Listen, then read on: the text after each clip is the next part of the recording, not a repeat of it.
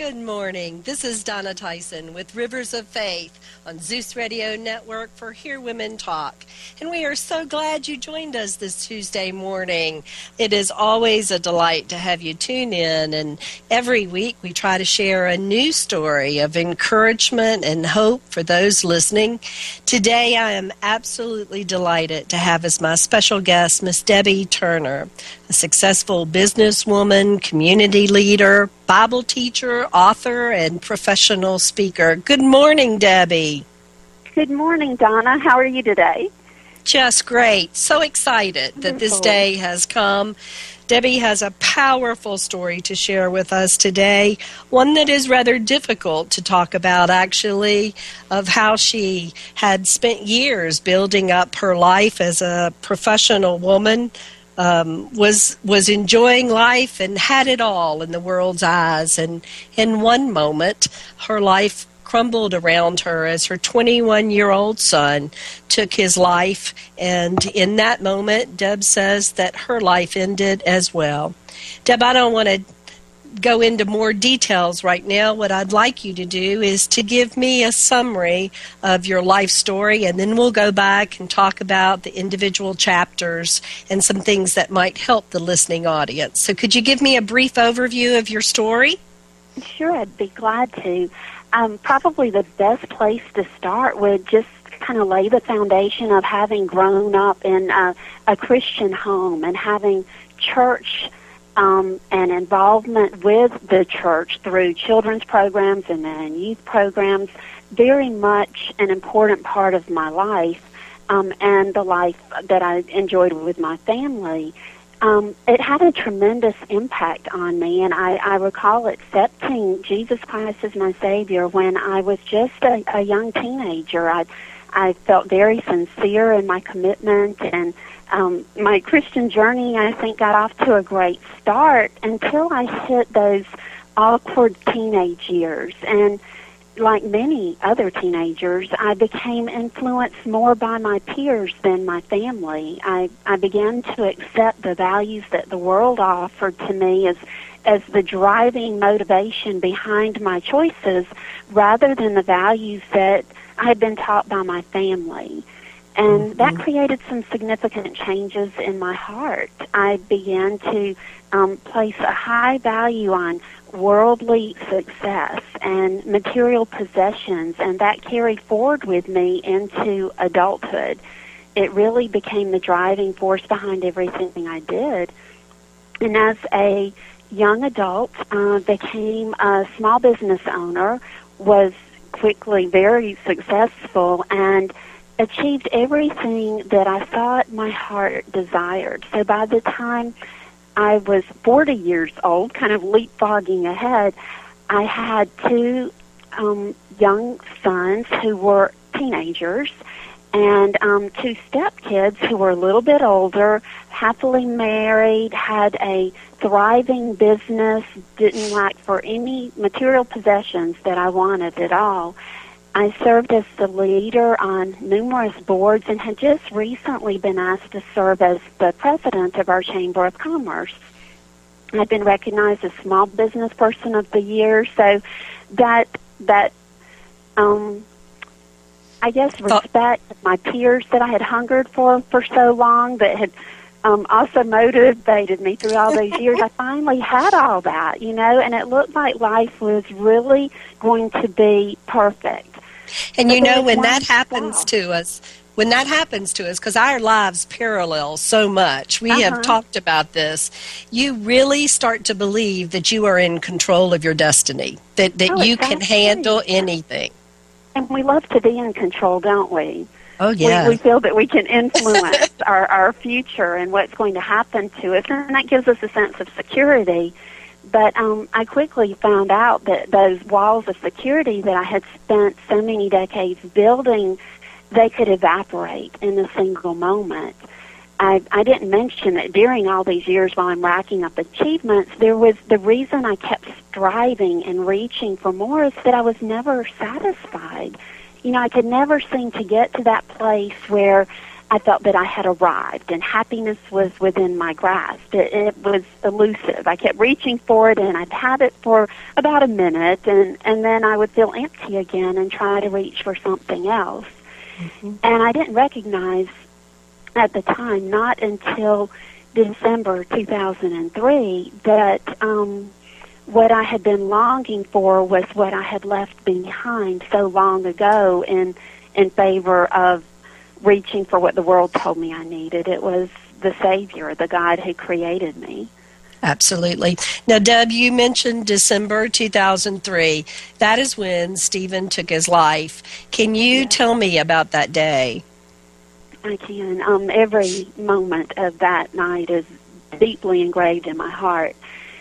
My youngest son, Michael, and I had just returned from a trip to Texas, and when we arrived home, we were really tired, and so we ended up going to bed early that night. Um, my telephone rang shortly after 11, and it was Stephen and Michael's dad. And he told me that he was leaving his home to go to Stephen's apartment, that Stephen had threatened to take his own life uh, to his girlfriend over the telephone, and that she had called the police. And so they were heading over there well, I, I quickly got out of bed. I, I woke my husband, and we dressed and and drove over to Stevens. And on the way over there, I I just had the most sickening feeling inside that it was something terrible was about to happen. And when we arrived, they the police had barricaded the entrance to the apartment complex and would not let us in.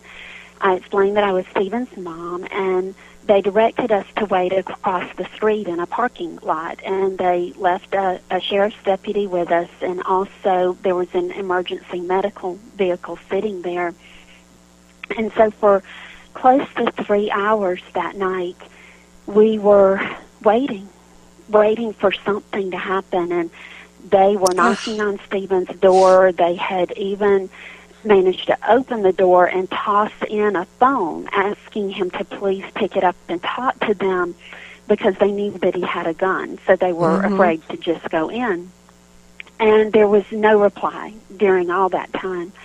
And so we were waiting, talking to the police, talking to Stephen's ex girlfriend, trying to find out what had happened between them to precipitate this.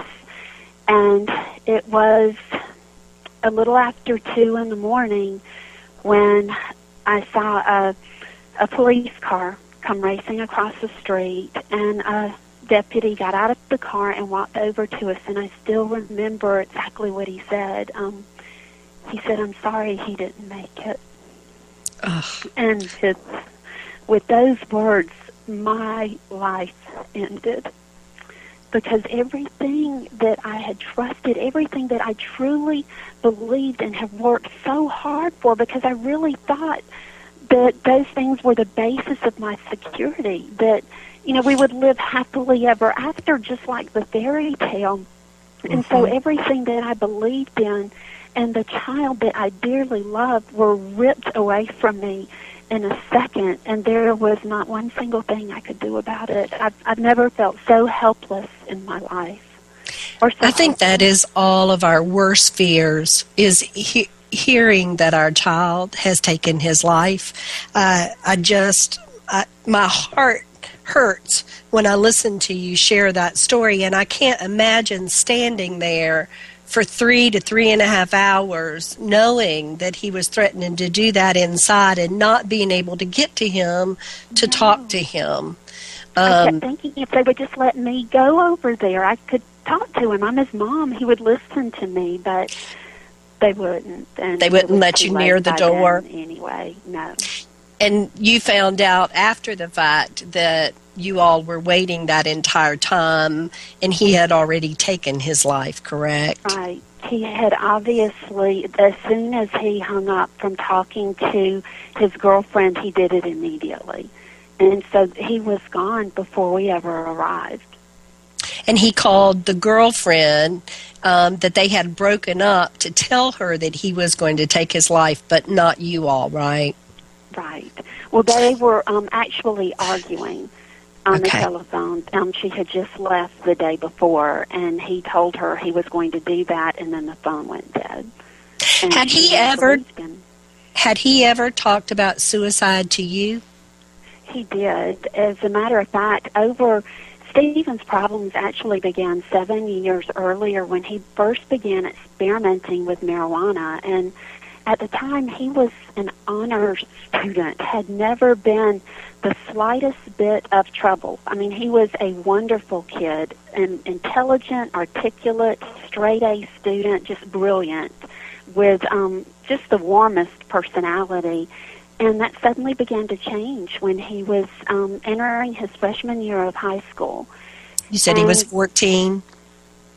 Yes, and um, I, I tried to reach out to him because we had always been so close. I couldn't imagine what was happening, and he refused to talk about it. And so I just kind of chalked it up to, well, this is, you know, we all go through that awkward time as a teenager when we're trying to sort out who we are and what what's going to be meaningful to us and he's just struggling with that a little he'll grow out of it Mhm. and it's just continued to worsen over the years Now, you So- talk about that he got really angry, Debbie. It seemed like you said it was an, just an about face, and he was angry at the world all the time, and you couldn't fix it. Right. And there was nothing that had happened that I could really put my finger on. Um, I mean, one of the things that precipitated it naturally was right about that time, in fact, just a few years earlier, his father and I divorced. And Stephen was very close to both of us. But I thought because we were working through it in a friendly manner, we were both heavily involved with the children, even though, you know, in my mind, I was like, well, we're doing a really good job of this. We're living in separate homes, but we both love our kids. We're both there for them. And so, really, it should be okay. And Mhm. I think that's just a, a lie that we tell ourselves to make our, ourselves feel better about what can be very selfish choices. You know, that it won't hurt our children. We'll make it right for them. And to be honest with you, Stephen was still struggling with that the day he died. And he Absolutely. talked about it. Yeah, he would bring it up regularly. But throughout those years, he had mentioned suicide. But again, you know, you, I never took that seriously because he had so many reasons to be happy. You know, I was making sure of that, right? Exactly. So well, Deb, we're going to take It was a shock. We're going to take just a second and take a break here. We're going to come back and go back again to Dustin's childhood, to the impact the divorce had on him, and his um, experimentation with drugs as soon as this break is over. So, you all stay tuned. We'll be right back with Rivers of Faith. Welcome back. This is Donna Tyson with Rivers of Faith on Zeus Radio Network for Hear Women Talk. The beautiful music that you've heard opening the show and at breaks is a tribute to his brother Michael. Stephen's brother wrote this music. It is called Portrait of a Broken Mind. And Michael, I want to thank you for giving us permission to play this today on this show. It's just beautiful and it shows the different stages of life and the frustration and the anger and the peace that Stephen went through at different times in his life. Deb, want to tell us a little bit more about that music? Sure. Um, Michael has always turned to music, I think, both as an outlet for his emotions and also as, as possibly an escape from some of the fears that he had for his brother. Michael and Stephen were born 21 months apart, but they were as close as any twins, even though they're, they're very, very different people and, and definitely unique in their own right. They were really close growing up, and when Michael was a young teenager, he began playing the piano on his own. We had one in our home for my husband and my stepson. And the first song that he learned to play was Für Elise. So he, he jumped Oh, right into classical beautiful. music. None of the Mary Had a Little Lamb stuff.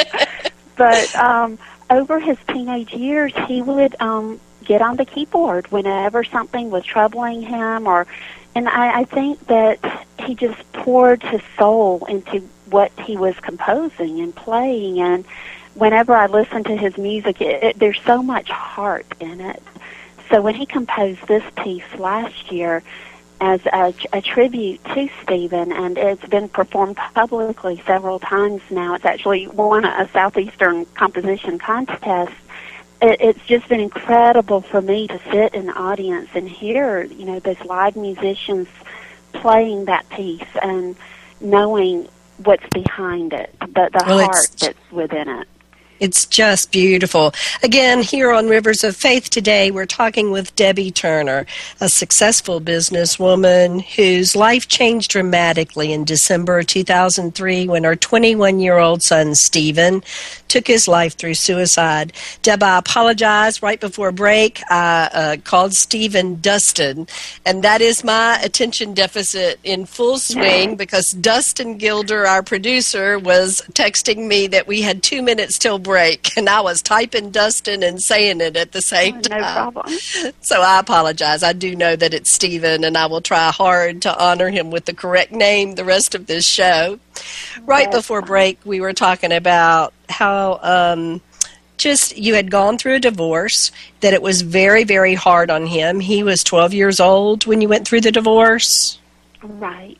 in that ballpark, and that then two years later, um, his personality just changed as he entered high school. And then you got a call from the school letting you know that he had been caught with pot. Tell us about that. That's right.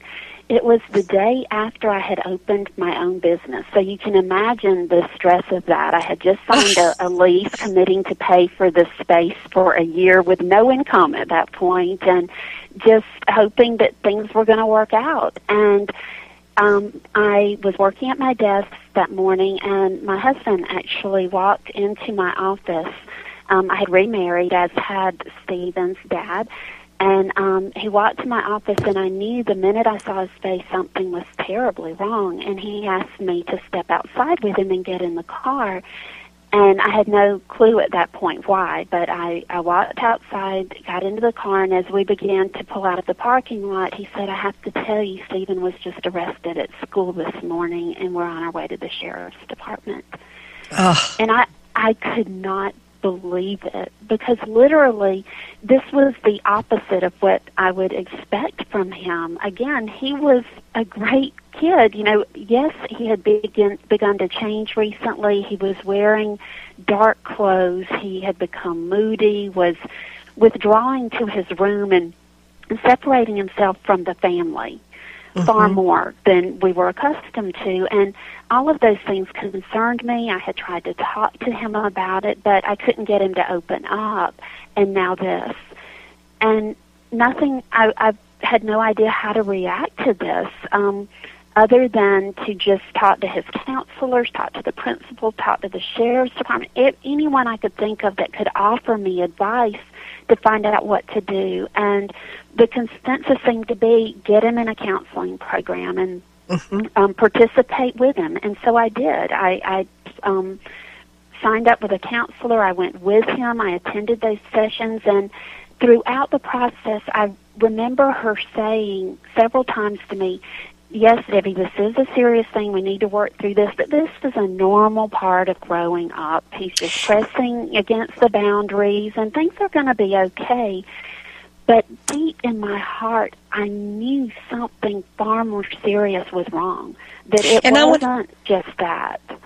And I want to talk about that for a moment. Last week we talked with Lisa Kratz Thomas about how she entered into drugs and, and alcohol and substance abuse at 13 years old. And you're saying at 14 that Stephen entered in. So many times in our culture, we are told they're going to experiment. Pot is normal, drinking is normal if they come home drunk or but a mother's heart knows that they're looking for an escape. Right. And, And, you I went to counseling. to the heart of the problem. Mm-hmm. And when they won't open up, it's very, very hard. So you went to counseling, you all went into treatment, but Stephen continued in his drug use and it escalated. And right. uh, talk to me, he went to college, and at the time he was in college, you found out that he was using much, much harder drugs. I did. His first year of college, because if you've ever dealt with an addict, um, and I know many of your listeners today know people who are because it's so prevalent in our society now, then you know that there are ups and downs and that life becomes a roller coaster when you love someone who's addicted to drugs. And Stephen's first year of college was wonderful. Again, he's making wonderful grades. He's in his own apartment. He's being responsible. And, you know, I, I breathed a sigh of relief that, you know, okay, he's matured now. We are past this and it's behind us. But starting his second year of school, I began having difficulty getting in touch with him. I would call his cell phone and either the messages were full, so I couldn't leave a message, or he would not answer. It would just mm-hmm. ring and ring. There were times that I would reach him and we'd make an appointment for me to drive to his home in Spartanburg, South Carolina, and plan to have dinner together. And I would arrive and he wouldn't come to the door. It was completely silent in his apartment, although his car was in the parking lot. And, and he didn't want there. you to see him in that condition. And that is one of the warning signs, parents, as you're as you're listening to this.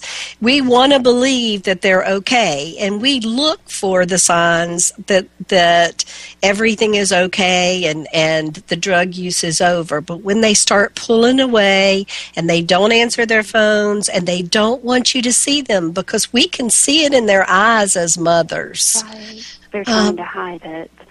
Well, he called me one day in April of 2003. I was working at my desk and my phone rang. I picked it up and I heard his voice on the other end say, Mom, I need help. And it was the Ugh. first time in seven years he had even admitted that he had a problem that was beyond his ability to control. And so I talked to his dad. Both of us made arrangements to bring him back to our home in Greenwood. We set him up in his own apartment to keep him close by. But um, I'll be honest with you, we couldn't, neither one of us could bring him into our homes because he had burned so many bridges with mm-hmm. other family members. Absolutely. And it just seemed better to keep him close um, where we could keep an eye on him, but we couldn't bring him home.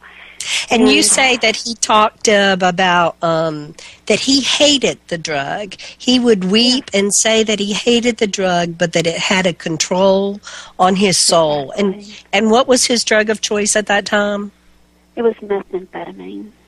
Wow. And when we went to Spartanburg to pick Stephen up, I was astonished at his appearance. He was five eight, and he weighed probably 110, 112 pounds. He looked horrible, absolutely horrible. And they get the and dark bottom, circles under their eyes. Exactly. Right. And, and his he was so thin, so very thin, but from not eating. Mm-hmm. And so we brought him back to Green. Oh, I'm sorry. Go ahead. No, you talk about the bridges that he had burned. When drugs are involved, it takes a lot of money, and they end up stealing and lying yeah. and giving away possessions and selling things at the pawn shop, anything mm-hmm. to get hold of the money to be able to support the habit. And with every time they do that, their self esteem goes down. Right. And someone who's involved with a hard drug, the, as it's called, like methamphetamine or, or cocaine or or any of those heroin, those types of things, the drug is so controlling. It alters their personality. And I remember telling him once, Stephen, I, I'm scared of you. Not, mm-hmm. and he he looked so hurt when I said that. He said, "Mom, I'd never hurt you." And I said, "You wouldn't, but I don't know about that drug." And, oh, Debbie. Um, my heart breaks as I listen to you. I, again, we have talked in the past. I, I have a son who has gone through this, and this is such a hard show for me because I have contacted you in the middle of the night in my own pain, mm-hmm. afraid that I was going to experience the very same thing, that our lives were so parallel. And and it to know that your son is in a place where he is aware that the drug is controlling him, but he can't pull himself out and you can't help and the counselors can't help. Mm-hmm. At that time, were you praying to God? Were you dealing, were you trying to make a deal with God or where was your faith at this moment? you know what? It, it was pretty much non-existent because I had convinced myself over those years since I was a young teenager that um, I could rely upon myself and I really didn't need anyone else, much less someone that I had begun to think of as a mythical type creator that you know was he there wasn't he there? I i, I don't know. He was a, a possible god and a possible god didn't require anything of me. So it was safe to keep them just a possibility. Exactly. There there were tough times when i would um you know, God, if, if you're there, please help me with this. And if you do, I promise, I promise I'll do this for you, you know. and but I, I don't know if I was really bargaining with him at that time. I, I just felt like my love for this child and my will, because I'm a strong-willed person, would be enough to save him. Uh, no one could have wanted it more passionately. Well, we're going to take a short break, Debbie. I, we're going to come back and talk about the power of love and realizing that love isn't enough when your child is in that darkness. You all stay tuned. We'll be right back with Debbie Turner and Rivers of Faith. Welcome back to the Rivers of Faith. This is Donna Tyson on Zeus Radio Network for Hear Women Talk.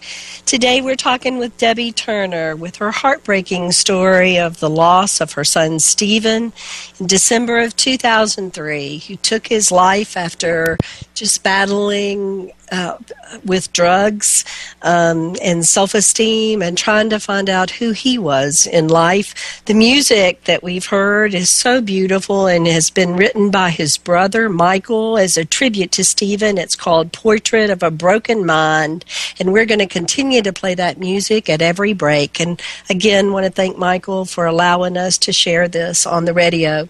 Our phone lines are opened here on Rivers of Faith at 646 652 2071. Our chat line is open. I see many of you are on there. If you have a question that you'd like to ask um, Debbie, please give us a call or give it, you know, chat it on the line and I'll make sure that I ask it.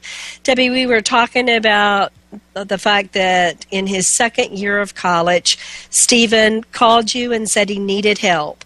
And you went and picked him up in April, brought him home, set him up in an apartment, thought that things were straightening out, that you all were working on it together.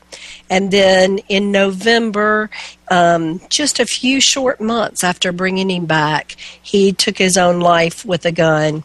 You told us about the night of the suicide but I, I want to go to the next day. I want to go to you now being in the position that your child has taken his life.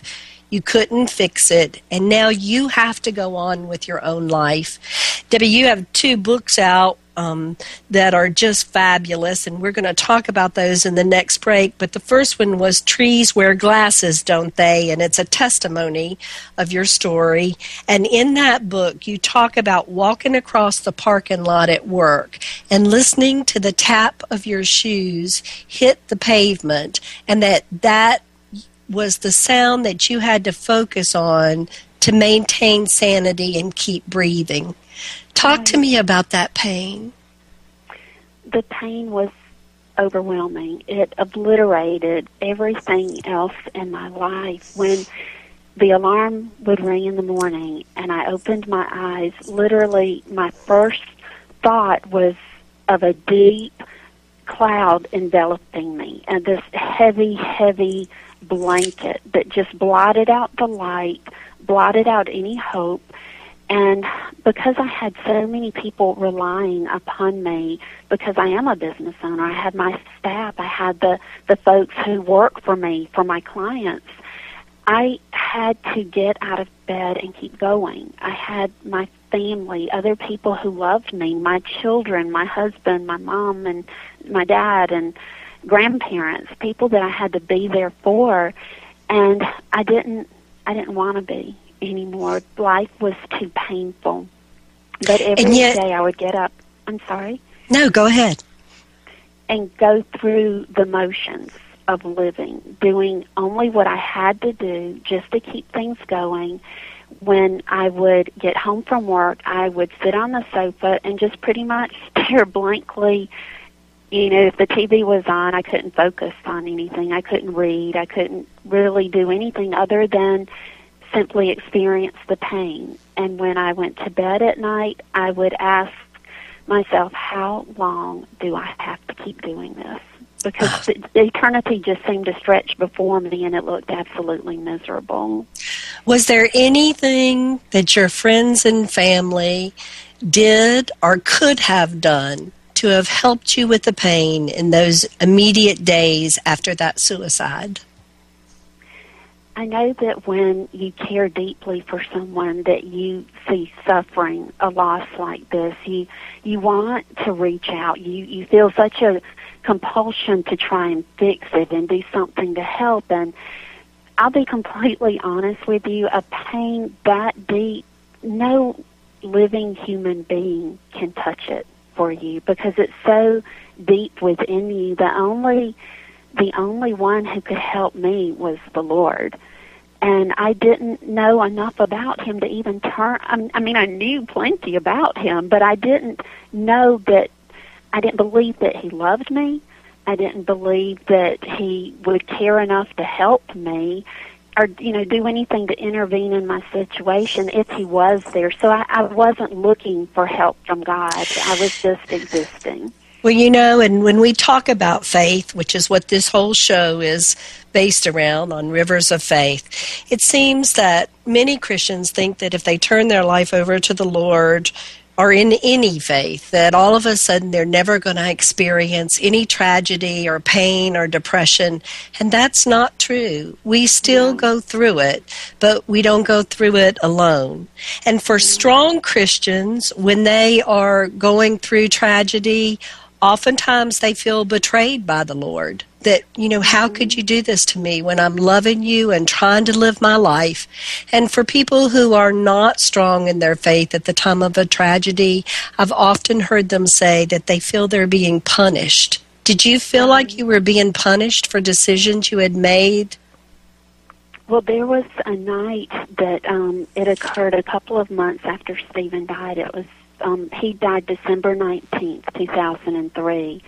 And this was February 11th, 2004. So it was just weeks after he died. I'm still living in this sense of disbelief over what had happened and numbness, not even being able to imagine how I could live, you know, beyond the next day even. And that day I had I had been at work just again trying to get through the day. It had been terrible because throughout the day I was assaulted by memories. You know, not thinking about the wonderful laughter that we shared together, the good times, but more the times where maybe I would grow impatient with his drug mm-hmm. addiction, you know, or the times that we argued, or that, you know, maybe I should have I had tried so many different kinds of therapy over those seven years. There were there were a few things I didn't try, but what if there was one that would have fixed him and I didn't. Mm-hmm. And so by the time I left work that day and was driving home, I was weeping the entire way home. And that night I went upstairs to the room where I had brought his belongings from his apartment and I remember sitting on the bed that night and I cried out in anger to a God that I wasn't even sure existed and I told him, I said, you know, if you are there, you're a God who doesn't care. Because if you cared, you would know how much I loved him, and you would given me a chance to help him to fix this. But no, you ripped him away from me, and now there's nothing I can do. And so for about an hour, I just sat there crying, holding Stephen's belongings, and feeling anger towards God. Mm-hmm. And I remember I remember coming to the realization as I sat there that I was not going to make it.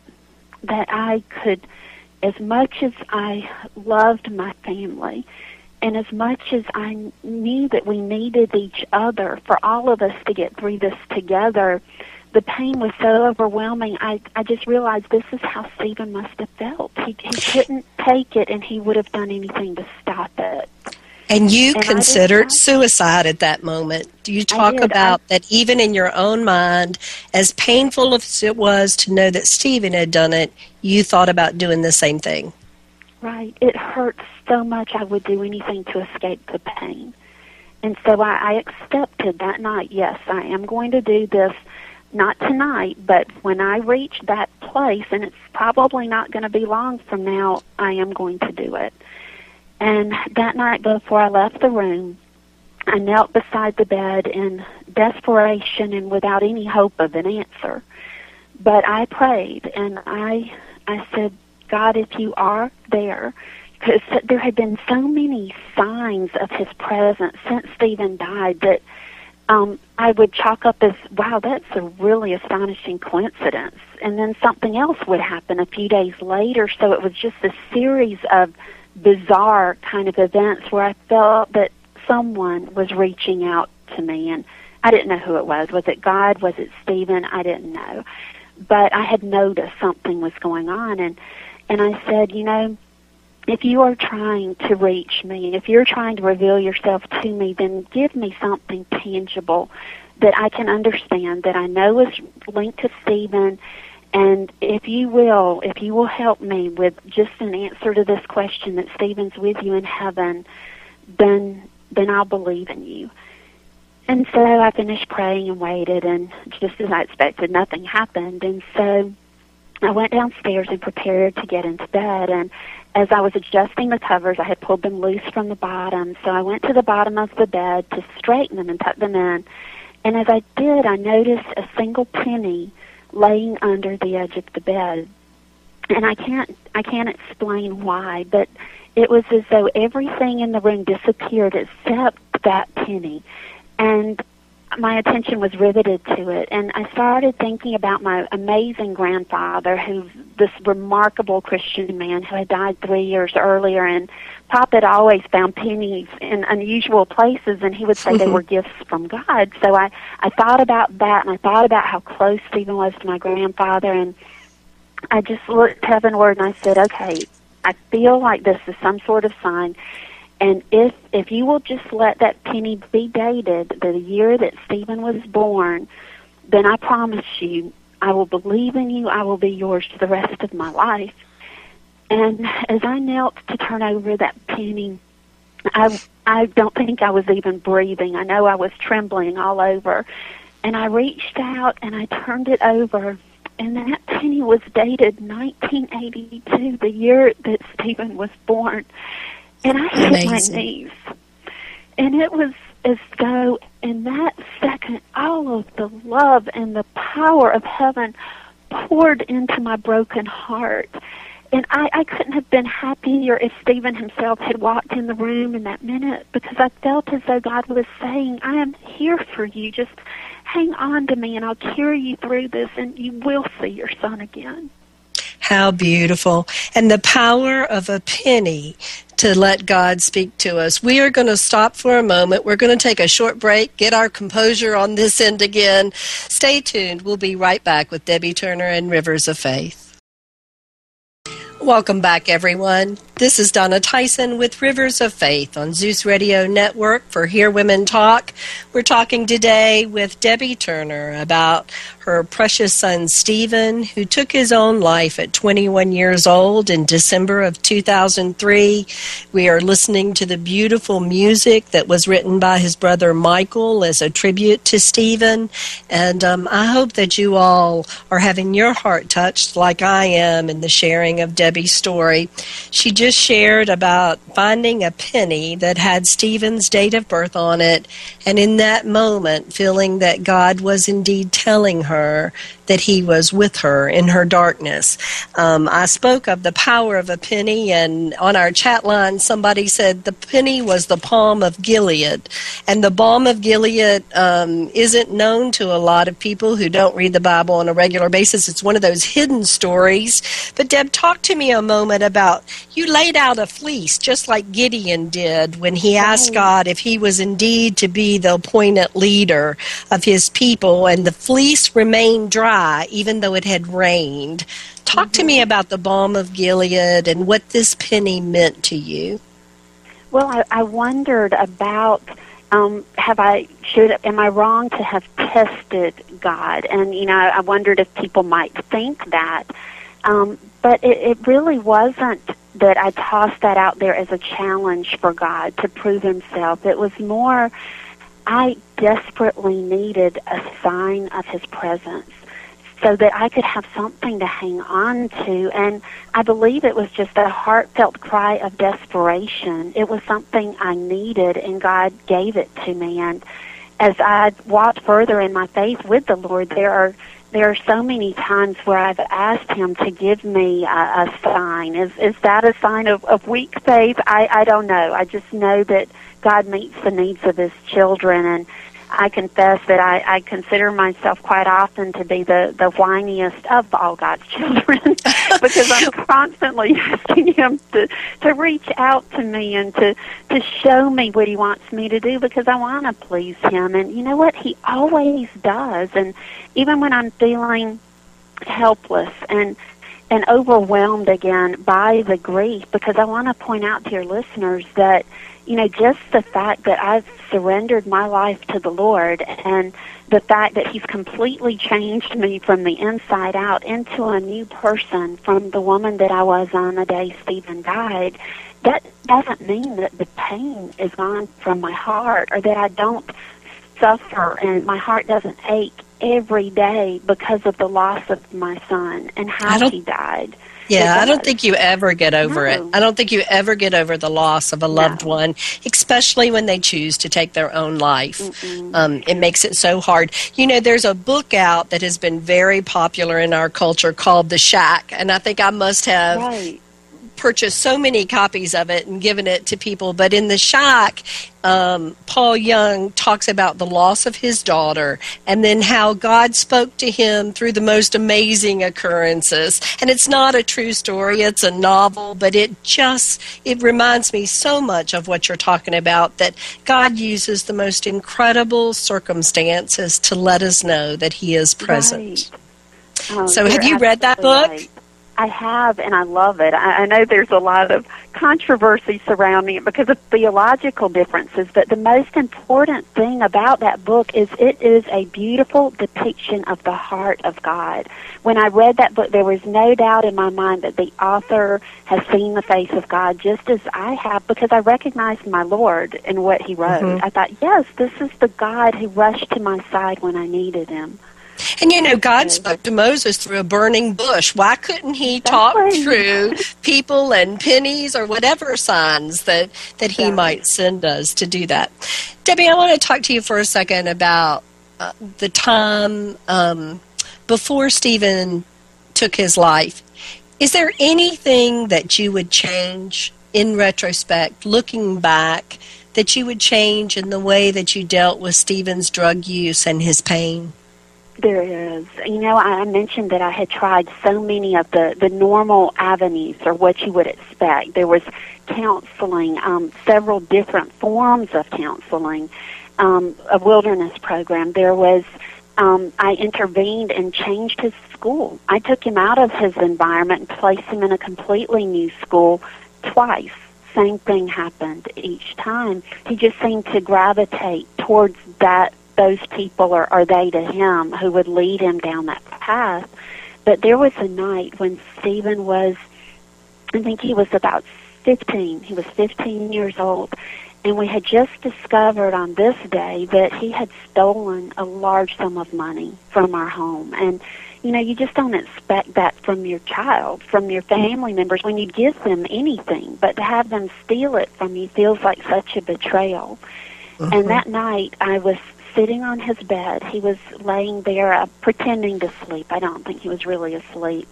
But I had been up there with him for several hours and that night I remember reaching into the nightstand by his bed and pulling out a Bible and just letting it fall open and I began to read aloud. And it just happened to fall open to the story of the prodigal son.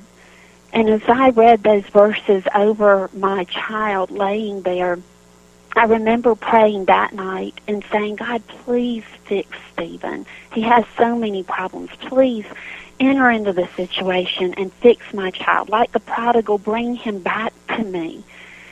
And you know what I should have done differently? Rather than praying for God to fix my child, I should have prayed that He started with me and that He transformed this mother's heart who would have done anything to save her child except the one thing I didn't do, which was surrender my pride and my willfulness and my desire to be in control to the only one who could have fixed that situation, and that was the Lord. Because if Stephen is... had ever met, I'm sorry, if Stephen had ever met the woman I am today, he would have seen the light of Jesus shining through this broken vessel. I truly am a, a jar of clay that's been broken. But he couldn't have helped but have seen the transformation in me and possibly, possibly have thought, wow, what could God do for me? And I, I wasted that opportunity. And that just breaks my heart because sometimes we have to be broken in order for God to rebuild us into the woman that we need to be. You know, I read the story in the Bible of Abraham who willingly was going to sacrifice his son. And that is so far beyond my comprehension. I know in my own life I have laid my son and my fear of losing him at the foot of the cross again and again, but I always pick him back up. I always look for a way that I can fix him. And how beautiful for you to say, begin the healing in you, not fixing someone else, but in you. Well, Stephen would have still had to make his own choices, and you know, we might have wound up with the same end result. But at least today, I'd be sitting here knowing that I did everything that I could and that I had given him to the Lord. But I, I do carry the guilt with me of knowing that I knew better and I didn't. I turned away. Well, let's talk about that for a moment about the guilt anyone who has gone through experiencing guilt knows about the night demons and that when you lay in bed those thoughts of what if I had done this and if only I had changed this go through your head. How did you deal with that guilt, Debbie? What were your tools to be able to let that go? Well, it has been crushing. And what I had to do was simply lay that guilt and my past mistakes all of them at the foot of the cross and just ask Jesus to forgive me and ask him to talk to Stephen about it. I, you know, I don't know what Stephen is aware of of what's going on now, but I like to believe he has a front row seat at my redemption. I think he does. And, Deb, we only have a couple minutes left in the show, and I want to make sure that we talk about forgiveness because yes. this past year you had an incredible experience of of forgiveness, and I want you to tell us about that. Sure. Well, not only was it important for me to forgive myself and and accept the forgiveness of the Lord. But I also had to forgive some others who were involved in what happened to Stephen. See, in November of 2003, a month before he died, he suddenly and unexpectedly revealed to me that the reason for the changes in him that occurred back when he was a young teenager was he began to experience bullying at school. Mm. And as, at 21 years old, his entire body was shaking. Tears were streaming from his face as he was talking about how these young men ridiculed him and made him look foolish to his classmates. And he just carried, you know, the pain of that in his heart rather than thinking there's something wrong with them, you know, for treating someone this way. He thought there's something wrong with me and turned that reproach inward.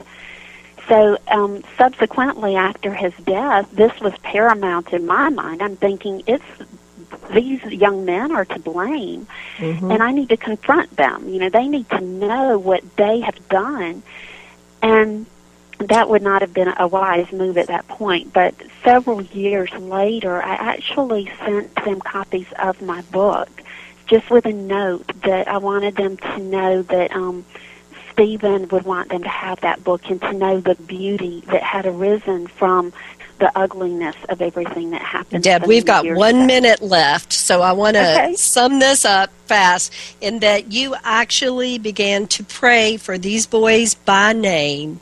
Yes, and in the moment that you prayed for them, you were released from blaming them and and from that burden. And I wish we had another hour. Unfortunately, we don't. We're going to have to wrap it up. You've been an incredible guest. For those of you listening that would like to um, Um, contact Debbie to read her books, you can go to her website at www.calltofaith.net. Again, www.calltofaith.net. She has two beautiful books called Trees Wear Glasses, Don't They? and Whispered Thunder, Living Within the Sound of God's Voice. Debbie, I thank you for sharing your heart and your testimony. Michael, I thank you for sharing your beautiful tribute to Stephen. I pray that God has touched people's hearts, encourage them, and thank you again so much, all of you listeners, for tuning in to Rivers of Faith. This is Donna Tyson with Rivers of Faith, hoping that they will carry you gently through life today. God bless.